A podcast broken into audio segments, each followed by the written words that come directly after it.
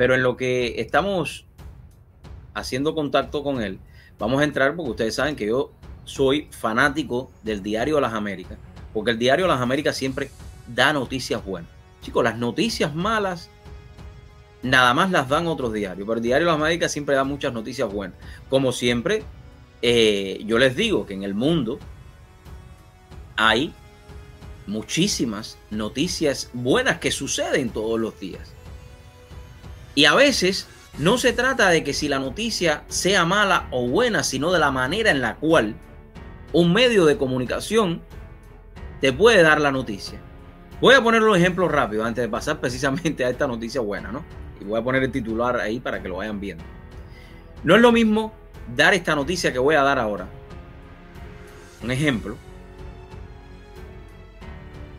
En el día de hoy, después de haber pasado o haber transitado por el 826, más de un millón de automóviles, solamente hubieron 10 accidentes. Escúchenme, después de haber transitado, un ejemplo, más de un millón de automóviles, solamente hubo 10 accidentes, en los cuales dos personas heridas y una perdió la vida. Un ejemplo, ni que Dios lo quiera. Ahora bien, esta es la noticia que ellos presentan para buscar populismo, para buscar eh, el amarillismo, como le digo yo. En estos momentos han ocurrido 10 accidentes en el Palmetto 836 y todo está detenido. Miren la diferencia.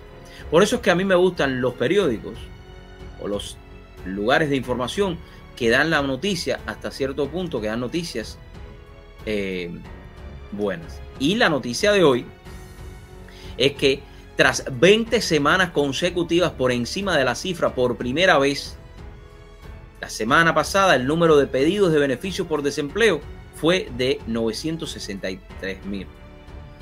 El número de desempleados en los Estados Unidos que solicitó beneficios cayó por debajo de un millón la semana pasada, por primera vez desde que la pandemia intensificó hace cinco meses. Después de 20 semanas, ahí como lo, lo decíamos, a pesar de que la cifra de desempleo continúa alta, ya dista del 14.7% en junio y ronda el 10% en nivel cuando la recesión del 2008. El virus sigue forzando despidos y la caducidad de la ayuda semanal de 600 dólares para desempleados. Eh, ha obligado a muchos a salir de casas y buscar el empleo. Aquí hay un punto importante. Y voy ahora. Miren el puntico este que está aquí. Miren, esto para que ustedes entiendan. Esto que tengo señalado hoy. El virus sigue forzando despidos y la caducidad de la ayuda semanal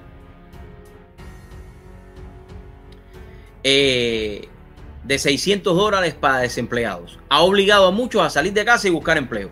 Caballero, aquí hay que trabajar.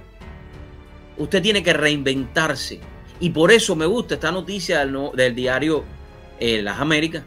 Porque no podemos seguir esperando a que el gobierno sea como mamá y papá. Mami, me hace falta dinero, no tengo dinero, ¿me puedes mandar un chequecito semanal? No. Si el gobierno no tiene dinero de dónde sacar, no te lo va a poder dar.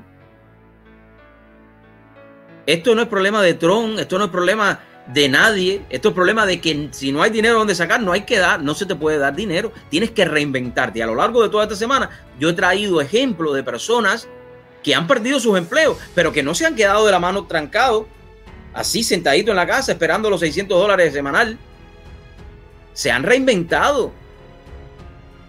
Eso es lo que cada uno tiene que hacer. Y por eso hoy esto está sucediendo.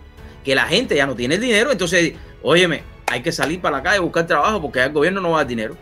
Fíjense ustedes cómo es. Y después nos quejamos de vivir en los Estados Unidos.